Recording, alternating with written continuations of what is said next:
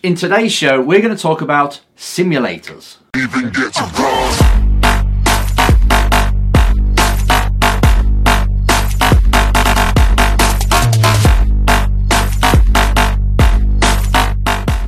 Hi, everybody. Enzo here, Race Driver Coach Show, episode 26, I believe. I'm back in the UK. We're on the wind down now part of the season. There's only a few more races left for anybody. Most people have finished, and this is the time of year when we do videos about pretty much anything we can. Just to keep the ball rolling, to keep you training over the winter period to set up next year. So that's why I thought it's a good time. and I've had this question for ages, but it's a good time to talk about simulators. Now, simulators, I believe in. I believe they work. I use them to help drivers prep for weekends and even debrief sometimes. And especially, which I'll go into in a moment, but especially to work on the mental aspect of the driving because you can reenact scenarios and bring out the worst in drivers. So I love simulators. Uh, helped set up a simulator in Silverstone, the iZone one, and that's going great. That's a success, and I'm happy for them boys. They're doing a great job over there. So if you haven't been, go visit them at Silverstone in the UK, of course. Um, so yeah, let, us just get to the question. This is a question that came to me from who was it? Josh. Enzo, a few questions for you about simulators. Number one, if you are good on a sim, does it mean you are good in real life? Number two, can it help my driving? And number three, is it really worth me being good on a sim? No, yes, and yes. That's it. Good night, everybody. Thank you for watching. See you next time. No, no, not really. That's really what I want to say, though, is no, yes, yes. Firstly, the first part of the question if you're good on a race simulator, does it mean you're going to be good in real life on the track? Absolutely not. And it works both ways. I know some. What was that? I know some great drivers, some of the world's best drivers, but they suck on the sim. They're no good because there's no feel to it. It's all it's all digital. It's all looking and taking in information a different way. And if they drive th- through feeling, they're screwed. Or it takes a lot of adjustment, and they've got to be patient to learn. And the opposite way, I know some great simulator drivers, and they're not that good in the race car. They're really good at the simulator, and they could have a job there all their life, doing that for an F1 team or whatever. But they're no good on track because, well, it's obvious why. Fear factor. The fear factor, fear factor, and the feeling that you need, the two Fs, they're missing from a simulator. Even if you've got movement in the simulator, it's still not the same. Even if you've got somebody punching you in the face every time you crash, it's still not the same as really crashing. The violence of a race car when you're in it, I've always said, especially a single seater, I've always said it's like being in a barrel and you've got three people smashing the hell out of that barrel with baseball bats and you're on the inside. That's what it's like constantly if you're really pushing in a race car. And that's distracting.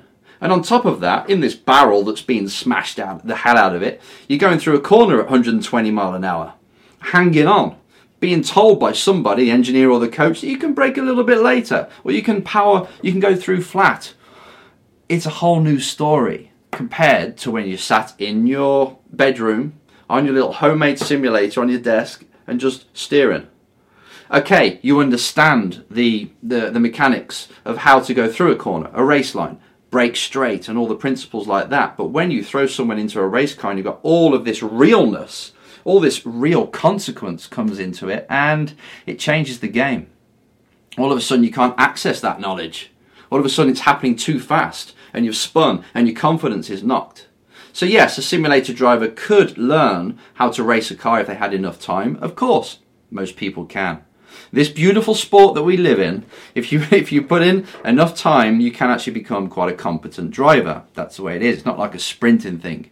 When you if you you know a certain age, you're too old or whatever. Racing's like, like not like that. You can pick it up, learn. You just got to do the mileage, do the kilometers, do the laps. So yeah, and in in some ways, a simulator, right? Say if I was to say to you, walk along this curb right on the edge, okay? So you've got about six inches to play with. Just walk along there, a bit like this curb. You get to the end, you say, well, that was quite easy, Enzo. I can do that all day. Fine. Now, I'm going to give you a bit more width. But this time, do you know that, um, that plank path that's in China, slapped on the side of the mountain, and there's a 7,000 foot drop? You've seen it before, right? Now, go and walk along that with as much confidence without being strapped into the, the chains that are attached to the side. A whole new story. When there's consequence involved, things get a bit scarier. You tense up. You can't access, well, you're accessing different parts of the brain. Now it's fight or flight or freeze.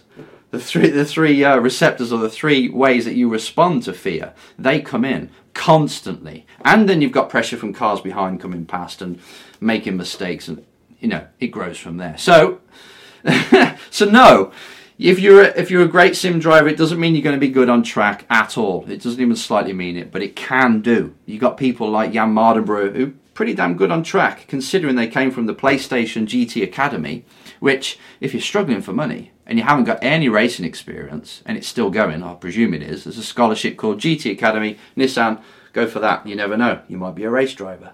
Number two, can it help my driving? Yes, I've already slightly covered that because I use it as part of my helping drivers prep. They go on the simulator. We drill them, right? We, make sure they do drills that reenact reality.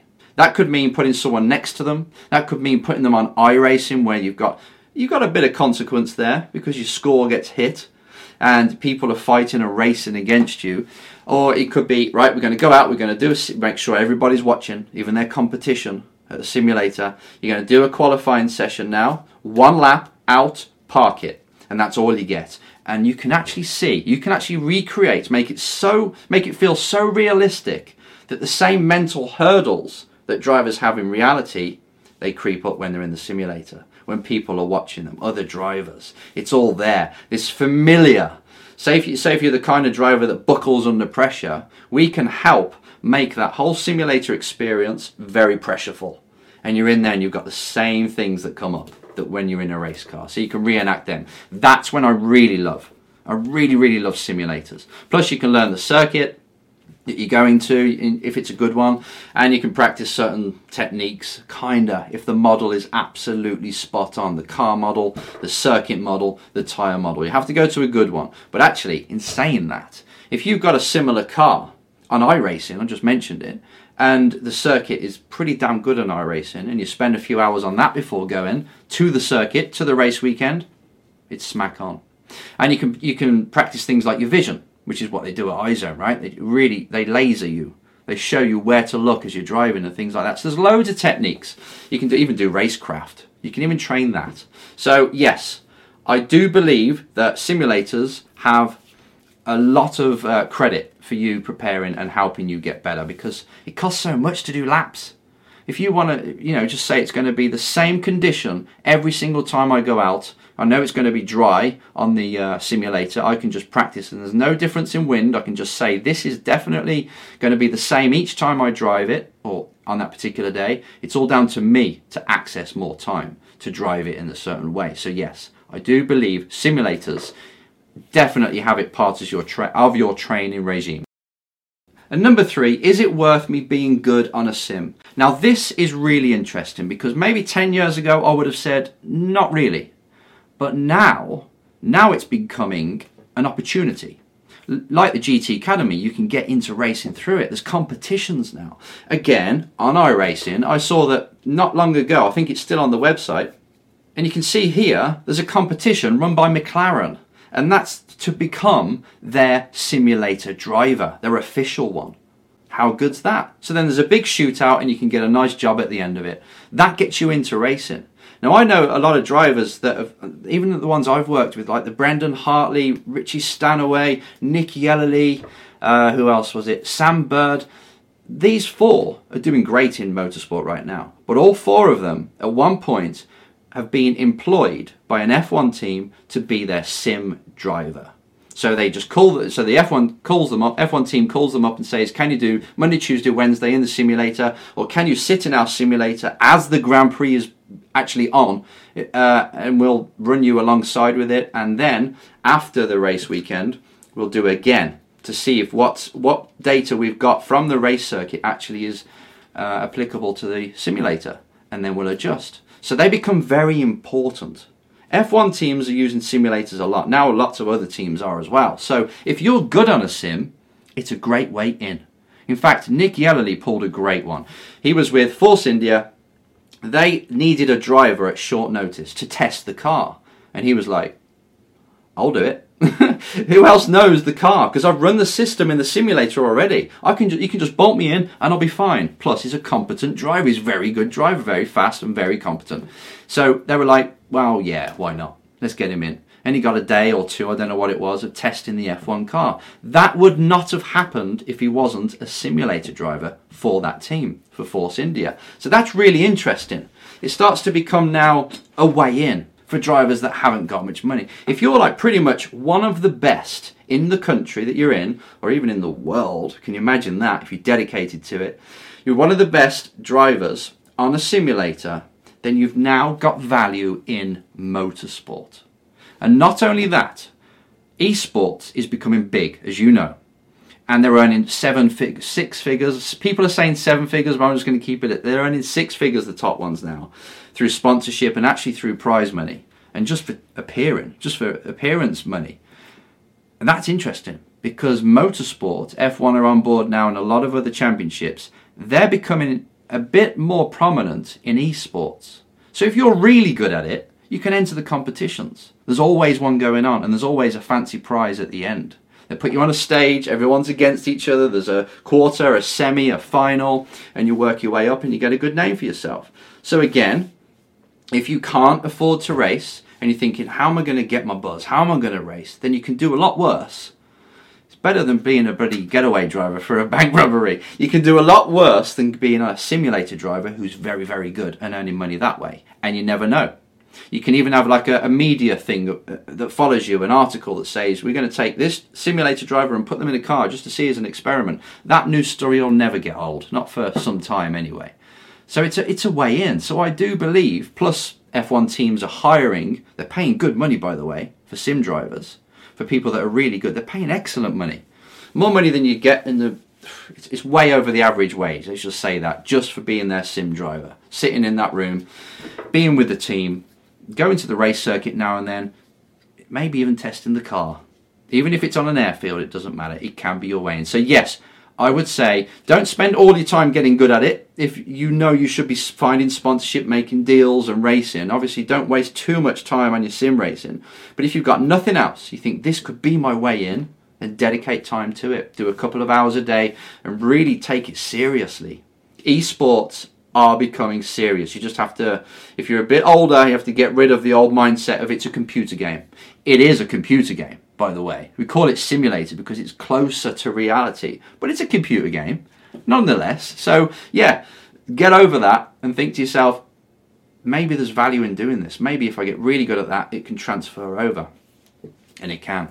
So I hope that answers your questions. For me, simulators are great. I use them. I go on iRacing. I suck because I go on there and I go straight into a race and I haven't got used to it and I crash straight away. So I'm not the best person to actually talk about this, but I know what I use them for to help drivers get better. I think I'm going to use them for a long time. And they're only going to get better themselves. So they're going to get more realistic, virtual reality and everything. And the sensory simulations we can do now, and actually even heartbeat monitor and how you grip the steering wheel, all this is involved. So I love it. So, yes, Josh, I think you should uh, get better in this area if you are driving uh, and you can't afford to race, get into it. And everyone else out there, use simulators because it's a cheap way of racing, it's a cheap way of learning your craft, and it's a cheap way of getting this better. So you can perform on demand and perform under pressure. Okay, send me your questions. It's going to be a long winter. I'm going to pump out these videos still. I'm going to continue to do it. Send me your questions, and I'll see you next time.